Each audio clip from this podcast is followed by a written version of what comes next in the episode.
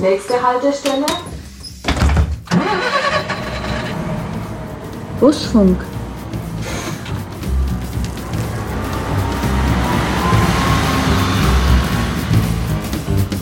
Da kommt ein Bus. Geil. Geil. Ich habe mich schon stolz gefühlt, aber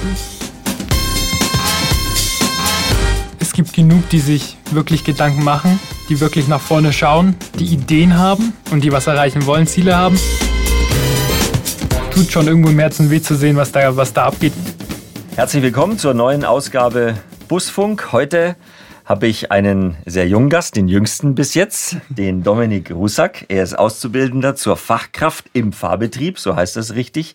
In der Kurzform bei der VAG ist es ein Pfiffler und er ist im zweiten Lehrjahr. Herzlich willkommen. Hallo, danke schön, dass ich kommen durfte. Wie alt bist du, Dominik? Ich bin jetzt 18 Jahre mhm. geworden. Und ähm, zweites Lehrjahr heißt, du hast mit 17 angefangen bei der VAG? Mit 16 tatsächlich. Mit 16 schon? Ja. Ähm, das heißt, gerade 18 geworden? 14. Oktober. Wie war die Party zum 18. in der Corona-konform. das heißt, ähm, du und die Eltern? Du und die Eltern und dann mit den Freunden, Freunden immer einzeln. Also du hast es durchgezogen, jeden einzeln? Jeden einzeln, genau. Sehr geil. ähm, ich habe dich deshalb äh, sehr gerne eingeladen heute ähm, zu dieser Podcast-Folge, Erstens mal, weil es uns etwas verbindet, die Leidenschaft äh, zum Busfahren. Ja. Das ist ja die ganze Idee dieses Podcasts, dass wir unsere Hörer ermutigen wollen, ihre Lebensträume wahrzumachen. Richtig. Wir beide hatten so quasi den gleichen. Ähm, ich habe sehr früh angefangen, mit fünf Jahren schon, weiß ich noch, dass ich also mich schon fürs Busfahren interessiert habe. Wie war das bei dir? Seit dem Kindergartenalter tatsächlich. Also ich stand immer an der Scheibe, so beim Kindergarten, da, da fuhr der Bus direkt vorbei. Also ab an die Scheibe, wenn der Bus kam und oh, da kommt ein Bus. Mit meinem Freund immer direkt und ich wohne ja auf dem ländlichen Raum im Norden. Man kennt sich, man sieht sich und jetzt, wo sie mich in Uniform gesehen haben, wir wussten, dass du zur VAG kommst. Also es hat keinen überrascht. Nein, das war wirklich. Kannst du denn erklären, woher das kommt?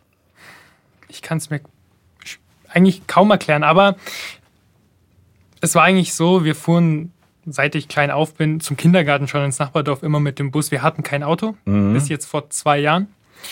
Ähm, und egal wohin es ging, ob zu Verwandten, ob, ob ins Ausland, weil ich habe Verwandte auch im Ausland, immer mit den Öffentlichen. Wir hatten nie die Möglichkeit zu sagen, hoppe ins Auto oder ich hole dich mal schnell ab oder ich bringe dich schnell zur Schule. Guck, wie du hinkommst. Und es hat sich zur Leidenschaft entwickelt. Ich glaube, wenn man einmal so gepackt ist und gefesselt ist von dem Ganzen, dann ist das wie so eine kleine Sucht. Sehen. Aber hätte es jetzt auch sein können, wenn jeden Tag, wenn, wenn jeden Tag die Müllautos vorbeigefahren wären bei dir daheim, dass du vielleicht lieber Müllfahrer geworden wärst? Oder hat der Bus trotzdem eine besondere Bedeutung in irgendeiner Form? Doch, ich glaube, der Bus hat eine besondere Bedeutung, weil mich hat einfach das, das Große gereizt, dieses dieses, dieses große Lenkrad, wenn ich immer drauf geschaut habe und der Busfahrer, wie er die zwei roten Knöpfe drückt, die Türen gehen zu und es zischt und fischt den ganzen Bus. Und dann als kleines Kind immer, meine Mutter musste mich ja fast schon abhalten, diese Knöpfe, Stoppknöpfe zu drücken. Das ist, das, das hat mir einfach gefallen, dieses, dieses Fahrzeug, diese Türen, diese Klapptüren, wie das immer auf und zugegangen ist. Wie hast du diese Leidenschaft überbrückt vom Kindesbeinen an bis jetzt zum Ausbildungsstart mit 16? Da liegen ja viele Jahre dazwischen. Ich ja. habe mir dann irgendwas was anderes gesucht, habe das nie aus dem Kopf mhm. gelassen. Mhm. Aber bei mir hat es ewig gedauert, bis ich mir den Traum verwirklicht habe. Was hast du zur Überbrückung gemacht? Das sind ja zehn Jahre. Ja, also ich habe erstmal ganz normal Schule gemacht und äh, im Laufe der Zeit wirklich dann auch den Wunsch entwickelt, okay, ich gehe wirklich zur VAG. Es war immer mit Skepsis verbunden, ich muss ehrlich sein, weil ich war ja damals auch noch so, ich habe mich ja auch nach und nach rantasten müssen. VAG macht eine Ausbildung, was machen die da überhaupt und wie bringst du es der Mama bei, den Freunden bei? Ich gehe zur VAG und alle fragen dich, was ist da? Was machst du da? Ne? Und die ganze Schulzeit über, ich habe Referate über die Entwicklung vom ÖPNV nach dem Weltkrieg gemacht und in Physik über die Elektromobilität bei Bussen mich spezialisiert und geschaut, wie ich es hinkriege. Oh das war eigentlich immer so meine Überbrückung. Also ich habe alles, was geht, mit ÖPNV verbunden und auch auf der Realschule mich immer für die Busfahrpläne und sonst was eingesetzt, damit es funktioniert. mit dem Schulverkehr. Also das war immer so die Leidenschaft, die, die ich aber auch gezeigt habe, wo ich mich nicht versteckt habe und was auch gut ankam. Ja, also äh, bist auf positives Feedback getroffen. Auf jeden Fall, auf jeden Fall. Also das, das war, alle haben sich gefreut, als ich dann bei der VAG angenommen wurde. Ich habe es ja auch riskiert, mich nur hier zu bewerben, weil ich habe gesagt, ich will hier rein, ich muss hierher. Hast tatsächlich auf eine Bewerbung gesetzt. Auf eine Bewerbung gesetzt. Wow. Und es hat funktioniert und das war, das war, es ging ein Traum in Erfüllung dann bei der Kleiderkammer. Ähm, so beim Beginn der Sommerferien war das, glaube ich, nach der 10. Klasse, nach dem Abschluss. Ich ging mit zwei riesen Einkaufstaschen nach Hause und habe mir gedacht, geil, geil. Ich habe mich schon stolz gefühlt, aber Genau, das habe ich mir auch gedacht. Ich bin ja auch aus der Kleiderkammer raus mit meinen zwei Tüten und da war mein Outfit drin. Du trägst es ja heute sogar. Ich ja. habe es wieder nicht an, aber nur weil ich noch nicht im Dienst bin. Ja, alles gut. Wenn ich morgen wieder Bus fahre, dann habe ich es natürlich auch an. Aber da fühlt man sich schon toll, ne? wenn man mhm. dann so seine VAG-Klamotten hat. Auf jeden Fall. Es zeigt Präsenz. Also ist zwar jetzt nicht so eine Polizeiuniform, logisch, aber Uniform ist Uniform und die Leute gucken dann schon. Das ist mir aufgefallen. Hauptsache eine Uniform. Genau. ähm, erzähl uns doch mal, bevor wir weiter über das Busfahren sprechen, was bist du sonst so für ein, für ein Typ? Also, ähm, was begeistert dich noch in deinem Leben? Bist ein junger Kerl? Was machst du noch so? Also, ich habe bis jetzt zur 10. Klasse, was ich auch sehr gerne gemacht habe, auch hobbymäßig und im Verein geschwommen. Mhm. Leistungsschwimmen und Gesundheitsschwimmen, Erlangen. Ähm, will damit auch wieder anfangen. Hab Klavier gespielt. Ähm, es hat dann aber aufgehört, dadurch, dass mein Klavierlehrer in Rente gegangen war und es dann mit dem Abschlussstress auch losging. Aber das Klavier habe ich immer noch zu Hause. Aha. Also Könntest du auch was spielen so? Ja, ich könnte auf jeden Fall noch was spielen. aber nichts mehr Großartiges. Ist ja gerät in Vergessenheit. Aber ich könnte mal anfangen. Und ansonsten, was was man halt als Jugendlicher macht, jetzt während Corona ist es halt schwierig, aber mit Freunden rausgehen, unterwegs sein mhm. und tatsächlich auch ähm, auch mal in den Sommerferien gesagt, komm, wir schmeißen uns in den Bus und fahren nach Bottenstein und, und, und mit den Öffentlichen halt wirklich so nach Geiselwind, also wirklich die verrücktesten Touren. Hauptsache im Bus. Hauptsache im Bus, in den Öffis, mit ein paar Freunden, aber halt immer mit einem Ziel verbunden ja. und das ganz cool gestaltet. Ja, gelesen. Lesen habe ich auch Aha. sehr gern gemacht, war bei Vorlesewettbewerben dabei, teils. Ja. Sehe ich das richtig, dass wenn du Sachen machst, machst du sie gescheit? Schon. schon. Also du ich bist schon Anspruch, ehrgeizig. Schon den Anspruch. Ja, in den meisten Fällen, aber ich bin auch manchmal faul. So ist ja nicht. ja. Ähm, ich habe äh, gelesen über dich, dass du dich auch mal für Fridays for Future engagiert hast, aber da warst du nur zweimal dabei. Da war ich nur zweimal dabei. Ja, das war, da wo das ja ganz, das Ganze aufgebraust ist, sozusagen, wo es dann auch um den ÖPNV ging. Was für ein Wunder, dass ich mich da einschalte. Mhm. Es war für mich, sagen, wie kann man es beschreiben? Ich war dabei, ich war jetzt nicht wirklich aktiv mit dem Flyer und habe geschrien, sondern ich habe es mir angeschaut, was da gesprochen wird und wie es gesprochen wird und mit einigen Sachen konnte ich und mit vielen Sachen konnte ich mich nicht identifizieren, tatsächlich auch mit Sachen, die dort gesprochen wurden, beziehungsweise gesagt oder vorgestellt wurden. Sag mal eins zum Beispiel. Ich mein, Nahverkehr, auf den Nahverkehr bezogen, auf unsere Busse hier. Ja, was hat Alles dir nicht umsonst. gefallen? Alles umsonst. Achso, dass, dass der Nahverkehr nichts mehr kosten soll, ist genau. eine Forderung, damit alle ihr Auto stehen lassen und genau. nur noch äh, Bus fahren. Findest du nicht gut, weil? Mhm, weil ich habe, weil meine Einstellung ist, was nichts kostet, ist nichts wert. Mhm. Das sieht man ja im normalen Leben oft genug und ich mein, man kann es kostenlos machen, aber trotzdem muss es finanziert werden. Und trotzdem mhm. muss es die Qualität behalten, die es hat. Und muss ja auch irgendwie ausgebaut werden. Alle reden von Verkehrswende und wir müssen umsteigen, aber planen dann Straßenbahntrassen 30 Jahre lang. Also, mhm.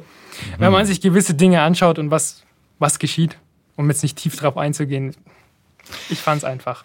Ist es nicht oft so? Ich würde schon gern ein bisschen mehr darauf eingehen, weil du ja. bist jetzt mal ein junger Mensch, der sich mit, äh, mit solchen Themen etwas mehr beschäftigt, als nur zu sagen, ach, am Freitag ist frei, da laufe ich mit. Ja. Oder, äh, ich will das gar nicht sagen, dass die meisten so sind. Es, mhm. es gibt sehr viele junge Leute, die sich wirklich ernsthaft für die Umwelt engagieren.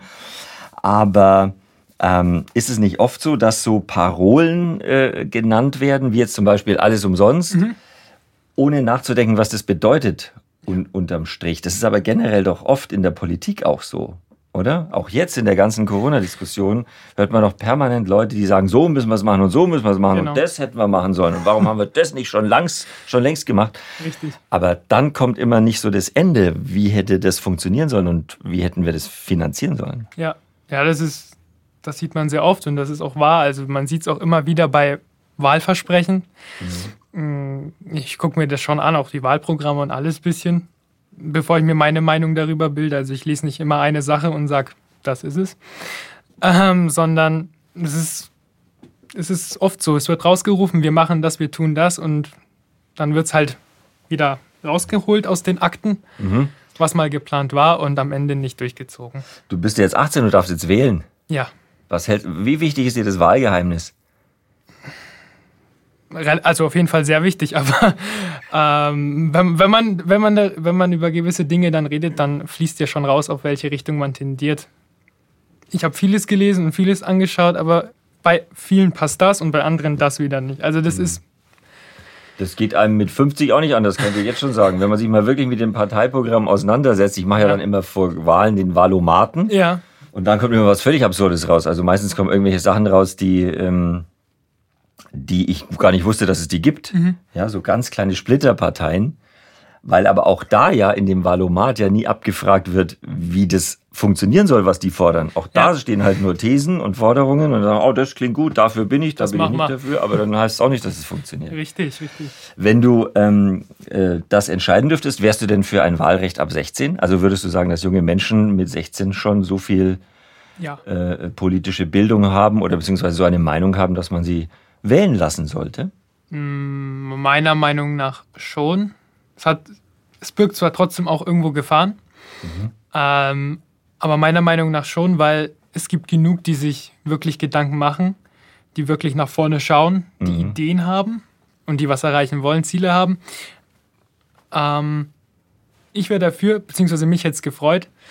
Ich meine, das Wahlrecht bezieht sich ja auf vieles, nicht nur zum Beispiel auf die Bundes, auf die Kanzlerschaftswahl etc., was, was mhm. alles kommt, sondern auch auf den Oberbürgermeister, egal wen. Und da kann man auch oft schon was Kleines bewirken. Den hatte ich gerade erst hier im Podcast zu Gast, den Oberbürgermeister. Was hättest du den als erstes gefragt? Bestimmt was mit, mit Nahverkehr. Wie sehen Sie die Mobilitätswende für Nürnberg? Die Mobilitätswende? Ja. Braucht Nürnberg eine Mobilitätswende? Ja, in einigen. Also schon, schon. Ja, wie würdest du das, warum? Also wie würdest du das beschreiben? Weil es vor allem für Nürnberg, für den Ballungsraum, äh, für diese große Stadt einfach sehr, sehr viel Autoverkehr ist, meiner Meinung nach. Ich, ich, ich verabscheue nicht das Auto. Ich, ich nutze das Auto ja selber. Mein Gott, es ist Freiheit. Aber ich sage trotzdem, in der Stadt kann man den ÖPNV wirklich ausbauen, ausreizen und wirklich noch, eff noch effektiver auch machen. Mhm. Und besser ausgestalten für die Leute. Und heißt aber auch, äh, die Autofahrer äh, beschneiden. Ja, beschneiden, aber dafür attraktives Angebot liefern. Wenn ich, wenn ich mir, ich meine, U-Bahn wird von vielen kritisiert, es ist, es kostet ein, ein Millionen von Summen mhm. und der Bau dauert lange, aber wenn ich mir äh, selber überlege, Langwasser. Wir haben da angefangen, wir haben in Langwasser angefangen, die U-Bahn zu bauen. Was wäre Langwasser jetzt ohne die U-Bahn? Das ist ja auch bekannt, dass wir da die oder einen großen Anteil an Abokunden haben. Mhm. Da fährt jeder mit der U-Bahn, das ist ein Ast, ein Lebensast. Ist das so, ja? Also ich, du weißt Sachen, die ich nicht weiß, aber du bist auch tiefer drin im Unternehmen. Aber ist es so, ja? Also es ist ein Lebensast. Und wenn ich mir anschaue, wir bauen jetzt halt die U3, Großreuth bei Schweinau, die neuen Bahnhöfe, Richtung Kleinreuth, Richtung bis nach Gebersdorf, da ist immer noch Feld. Aber das ist meiner Meinung nach richtig. Es gibt viele Stimmen, die sagen, da ist doch noch nichts, wir bauen auf dem Acker raus. Mhm. In zehn Jahren ist dann ein Wohngebiet, eine Siedlung und dann ist man froh, dass man attraktiven Anschluss in zehn Minuten am Bahnhof ist.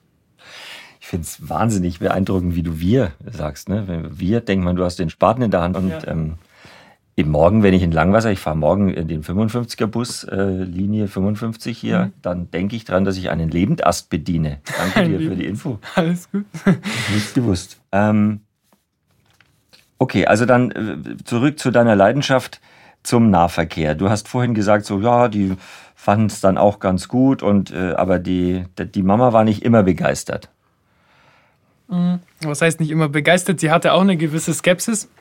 Ganz am Anfang, wo ich dann wirklich mit der Idee durchsickerte, sozusagen, stell mir schon vor, bei der VAG einzusteigen, aber es war da zu dem Zeitpunkt tatsächlich so, dass meine Mutter auch gar keine Ahnung hatte von der Ausbildung bei der VAG und was man da eigentlich an die Hand bekommt. Also Genau, das ist meine Frage. Woher kommt diese Skepsis? In meinem Fall ist es so, meine Mutter war auch nicht begeistert, dass ich gesagt habe, ich fahre Bus, aber ja. die hat gesagt, warum machst du das in dem Alter? Du hast die Verantwortung für die ganzen Menschen, die da ja. rumfahren. Du könntest es doch auch angenehmer haben jetzt. So, du musst es doch nicht machen. Das ist ja in deinem Fall kein Argument. Was war die Skepsis bei deiner Mutter?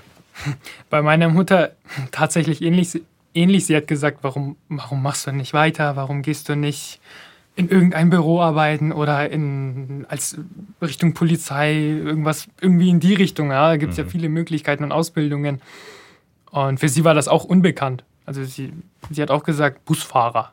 Ne? Das war auch ihr Klischee, weil ich meine, sie ist ja auch nur unterwegs, sie, wie alle anderen, alle Fahrgast und alle ein Bild.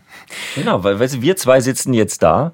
Wir sind jetzt Generation jung und Generation etwas älter. Naja, ja. ähm, wir können jetzt hier mal sagen ähm, und mal ein bisschen aufräumen damit, dass Busfahrer so ein, ein Klischeeberuf ist, wo man sagt, ach Gott, der kann wohl gar nichts, der muss dann wohl Busfahrer werden. Ja, äh, das ist es eben nicht. Auf gar keinen Fall. Sondern da steckt eine Leidenschaft dahinter bei mhm. ganz vielen Menschen, diese Fahrzeuge zu bewegen. Da sind natürlich auch Leute dabei, die sagen, bevor ich irgendwie, keine Ahnung, auf der Baustelle arbeite, fahre ich halt einen Bus. Ja, das mhm. gibt es aber in anderen Berufen auch. Aber diese Skepsis diesem Beruf gegenüber, wie können wir die mal aus der Welt schaffen? Wie können wir denn mal hier Begeisterung schaffen, Busfahrer zu werden? Du bist Auszubildender im Fahrbetrieb. Richtig. Ähm, das endet ja nicht am Lenkrad. Das ist ja das Nächste. Genau. Würdest du das mal beschreiben? Ähm, dass es nicht am Lenkrad endet, auf jeden mhm. Fall. Weil man lernt in dieser dreijährigen Ausbildung ja den Betrieb von Pike auf kennen, von der Pike auf. Man mhm. durchläuft alle Abteilungen von der Buchhaltung, von dem operativen mit dem Kunden zusammenarbeiten. Also wie in der Bank, der Bankberater, was versucht er, einen Kredit zu verkaufen? Ich meine, ist ein Verkäufer im Endeffekt. Mhm. Was machen wir? Wir versuchen den Kunden zu uns zu binden und ihm ein Abo zu verkaufen. Und ich bin die Visitenkarte für den Kunden in dem Moment. Und das erlebt man alles mit. Man lernt, wie man mit Kunden umgeht, wie man mit Persönlichkeiten umgeht. Wer das mag, mhm. ist auch schon ein starkes Argument. Dann, wer Büroarbeit mag, kriegt hier auch. Kann man genug, auch machen, ne? Genug davon, ja. Ich war, ich war im Backoffice. Da haben wir Abonnements erstellt, mhm. um es leicht zu sagen. Mhm. Ähm, mit dem Kunden, wenn er Fragen zu dem hatte, wenn was nicht funktioniert hat, E-Mail-Verkehr auch. Ähm, dann, was ich immer als ganz starkes Argument nach draußen bringe an meine Freunde oder Bekannte, die Leitstelle. Das ist, das ist was, mit was du die Leute packst und das habe ich persönlich gemerkt. Ich vergleiche es immer mit dem Tower am Flughafen. Mhm. Du koordinierst die Stadt. Du bist Schnittstelle zwischen Feuerwehr, Polizei, Rettungsdienst, THW, alles, was man sich wünscht, fließt da zusammen, wenn was ist. Und wenn du ein Knöpfchen drückst, um es mal leicht zu sagen, passiert was da unten in live. Und du siehst es über die Kamera, was du gerade was du gerade in die Wege geleitet hast. Und das ist, das ist schon krass. Ich saß dabei, ich saß daneben, ich durfte mitmachen. Du, du hast sehr viel Verantwortung, du darfst sehr viel selber machen. Mhm. Ähm, Durfte ich noch nie da. Ich, ich darf immer nur in die Leitstelle melden, hallo, ich fahre jetzt hier Fahrstunden äh, Leitstelle, genau. Linie 55 jetzt, oder als ich noch in der, in der Fahrschule war, ja. wir fahren jetzt hier und so. Und dann hat die Leitstelle gesagt, alles klar, danke für die Info, gute Fahrt, mach nichts kaputt. Genau. Aber ich durfte oben noch nicht mithelfen. Aber da lohnt sich mitzuhelfen. das ist auf jeden Fall was sehr Besonderes da oben. Genau. Ähm, und du lenkst dort U-Bahnen und, und Tram. Den ganzen und, Verkehr. Ja, ja. Wenn unten was passiert, sorge ich, dass der Fahrgast irgendwie weiterkommt. Oder leite die Polizei da und dahin und sag der Feuerwehr, du kannst da rein oder du kannst da nicht rein. Und ich bin verantwortlich, dass denen auch nichts passiert, den hm. Rettungskräften. Also ich sichere deren Sicherheit da oben. Ja, das hat mich auch wahnsinnig beeindruckt. Vor allem, man hat einen anderen Bezug dann dazu, weil wenn man Fahr, Fahr äh, Busfahrer ist und du hockst am Lenkrad und es ist irgendetwas, das, was du lernst, ist als allererstes die Leitstelle zu informieren, weil dort oben passiert eben alles. Und, genau. und die sorgen auch dafür, dass alles reibungslos läuft. Ähm, Dominik, darf ich fragen, der Name Rusak ähm, klingt irgendwie, weiß ich nicht, russisch? Gibt es da irgendeine, gibt's da Wurzeln oder irgendwie, oder ist es nur also Rusak, der Name hat jetzt nichts wirklich, obwohl man da le leicht darauf schließen kann, das ist jetzt kein russischer Name. Mhm. so 100 Prozent, aber Ich wollte schon Ruschak sagen, aber. Ruschak, nein. Rusak. Das ist äh, also Familien- und Wurzel von Weißrussland.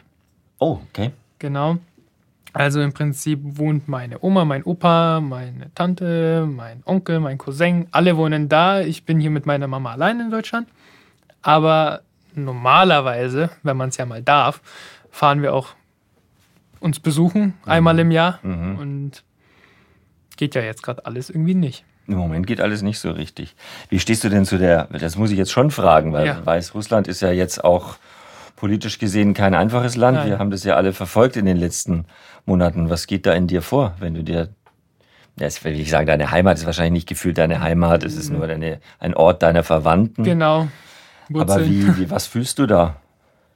Das ist halt, wenn, wenn man sich die Nachrichten anschaut und wenn man sich auch dann die russischen oder weißrussischen Nachrichten anschaut, wo dann intensiver drauf eingegangen wird. Es ist schon krass zu sehen, weil man weiß, dass man da gefühlt immer rumläuft, mit seinem Opa spazieren gegangen ist und da Leute halt auf der Straße wirklich komplett rigoros verprügelt werden und da wirklich nicht, gehst du gerade von der Arbeit heim oder gehst du zu einer Demonstration, ist wurscht. Prügel, Prügel, Prügel. Es tut schon irgendwo im Herzen weh zu sehen, was da, was da abgeht und Aber ist es nicht ähm, umso trauriger, äh, dass sich trotzdem nichts ändert? Ich Ja. versuche nur zu verstehen, was das mit dir macht. Weißt du, ich habe Ja, keinen Verwandten in einem Land, äh, den ich besuche, wo ich sage, da muss ich aber aufpassen, dass mich keiner verprügelt. Ich kenne sowas nicht, deshalb Ja. frage ich so intensiv, was, was das mit dir macht als jungem, aufgeschlossenen, modernen, politisch interessierte Menschen. Du denkst darüber nach, ob du den Oberbürgermeister hier gut findest oder nicht.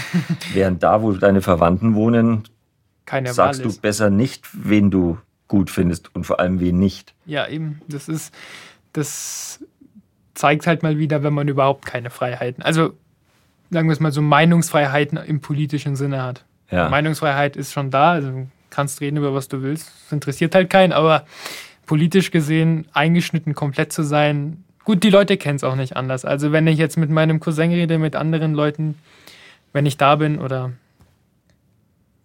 für die ist es normal. Ist es so? Es ist Wie alt teilweise, ist dein Cousin? mein Cousin ist jetzt seit fün- äh, 15, genau.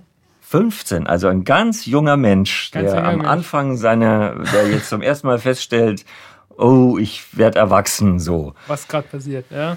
Und der wächst jetzt auf in einem, in einem Umfeld. Hat er Angst? Was schreibt er dir, wenn ihr schreibt? Was, kommt da? Also eigentlich ganz gelassen. Also er sieht's, er sieht's tatsächlich gelassen. Ich meine, er ist vorsichtig.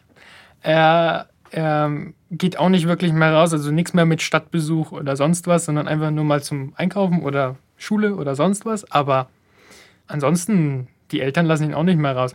Stürzt dich, dass das für eine Zeit lang hier in Deutschland ein großes Thema war? Wir haben das jeden Abend in der Tagesschau gesehen. Die Demonstrationen, der, der politische Widerstand. Und plötzlich, man hatte das Gefühl, Es dieser Mann stürzt. Ja. Diesmal stürzt er. Diesmal kommt er nicht durch. Nein. Und die letzten Male, wo man dann gesehen hat, hat man gemerkt, also hatte man nicht mehr so wirklich den Einblick und plötzlich, ich weiß nicht, wann ich das letzte Mal was über Weißrussland bei uns gehört habe. Es ist weg, das Thema. Also, wenn man es jetzt vor allem auf die Tagesschau, wenn man sich auf die Tagesschau bezieht, dann ist es schon, dann ist es schon ein bisschen lasch, was berichtet wurde, meiner Meinung nach. Also, auf sowas, was da im Land abgegangen ist und da was, was teilweise noch abgeht, ist ja nicht weg, wurde zu wenig gezeigt. Es wurde hier viel zu wenig gezeigt und es wurde auch meiner Meinung nach zu wenig auf die Hintergründe eingegangen, was wirklich passiert ist und wie die Vorgänge gewesen waren. Ich glaube aber, dass das, dass, ähm, das äh, Problem mit der Berichterstattung eher das ist, dass wir plötzlich selber andere Probleme haben. Ja. Solange Platz war für, für dieses Drama, was dort in Weißrussland passiert, war auch Platz in unserem Leben. Mhm. Und jetzt äh, geht es um Impfen und um Impfstoff und Ja. äh, um all, alles andere. Und deshalb schaut keiner mehr über den Tellerrand hinaus. Richtig. Das finde ich gefährlich, weil Ja, so können diese Strukturen weiter existieren, weil die Weltöffentlichkeit nicht mehr draufschaut Ja. und sich wieder um ihren eigenen Kram kümmert. Also ich könnte mit dir da ewig drüber reden. Ich finde es auch wirklich interessant, wenn junge Menschen politisch äh, was, was mitkriegen und auch eine Meinung dazu haben. Aber da müssen wir vielleicht nochmal extra drüber reden. Ja, das ist ein großes Thema. Ja, das ist wirklich ein großes Thema, aber ein sehr wichtiges, äh, wie ich finde. Nichtsdestotrotz kommen wir jetzt zurück zu unserer Leidenschaft. Ja. Denn wir, die, das Leben, die Welt ist anstrengend genug. Lass uns über was Schönes sprechen. Ja. Ähm, ich habe dir ja was voraus. Ich darf einen Bus fahren, Ja, du noch nicht. noch nicht. Wie ist es denn? Wie läuft's mit der Ausbildung? Also, ich bin jetzt gerade mittendrin gestartet mit dem Busführerschein. Gott sei Dank funktioniert's mit allen Auflagen. Was Egal. heißt es? Also während den Fahrstunden, Fahrlehrer und ich mit Maske. Im Unterricht mit Maske. Der Fahrerarbeitsplatz wird nach jedem Azubi desinfiziert, gereinigt mit allem, was geht. Es wird Lüftungspausen während den Fahrten gemacht. Alle Bustüren werden aufgerissen. Alles damit stattfinden kann. Aber wenn ja alle Hygienemaßnahmen eingehalten werden, findet statt und soll stattfinden, weil es macht wirklich Spaß. Heute hatte ich meine zweite Fahrstunde. Die zweite Fahrstunde. Genau. Und es ging durch über den Ring und das erste Mal ähm, in Röthenbach in eine Wohnsiedlung mit rechts vor links und engen oder engeren Kurven. Und es macht Spaß. Es ist, es ist einfach, ich hock da drin wie, wie so ein fröhlicher Butterkuchen. Siehst du, das, das haben wir wieder gemeinsam. Ja, das Das ist auch egal, ob man 18, 50 oder 90 ist, glaube ich. Wenn man eine Leidenschaft hat, dann die hat, dann hocken wir da dran wie die Butterkuchen. Genau. Wie war denn die erste Fahrstunde? War es bei dir auch so, dass du gleich, also los. Gleich los, ne? Genau. Röthenbach, also ein Azubi-Kollege von mir, auch aus meinem Lehrjahr, ist zuerst gefahren und ich habe dann gleich an der Haltestelle Röthenbach abgelöst, sozusagen, und gleich auf die Straße. Einmal um kompletten Ring. Gehversuche sozusagen.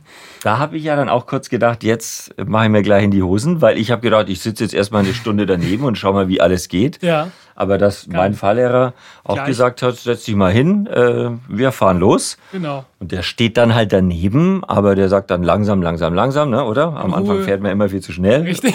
Das habe ich gemerkt. Jetzt vom, das, das, das war auch in den Kurven, ähm, wo man dann lenken musste, schnell wieder gerade werden muss. Dass man dann doch leicht beschleunigt, aber man merkt, dass fünf Kilometer pro Stunde so viel ausmachen bei so einem Bus in der Oh Kurve. ja. Aber das wird uns auch wirklich, man fühlt sich wirklich aufgehoben, man fühlt sich wirklich gehört. Aha. Es ist, es ist ein super Umfeld in der Fahrschule. Also das Team, es macht einfach Spaß, da jeden Tag reinzukommen, früh um sieben. Hat man gleich ein Lächeln im Sind Gesicht. es Blöcke? Also macht ihr dann äh, Block Fahrschule oder machst du jetzt nur Fahrschule oder? Ich bin jetzt nur Fahrschule, weil Bus ja dann doch sehr intensiv ist an, an vielen Punkten und Ecken. Ähm, bei uns ist das so aufgebaut, dass wir jetzt halt dann immer Theorie haben, bis wir, den Theorie, bis wir die Theorie abgearbeitet haben, also zum Beispiel von sieben bis zehn. Und danach fahren wir. Genau wie bei mir.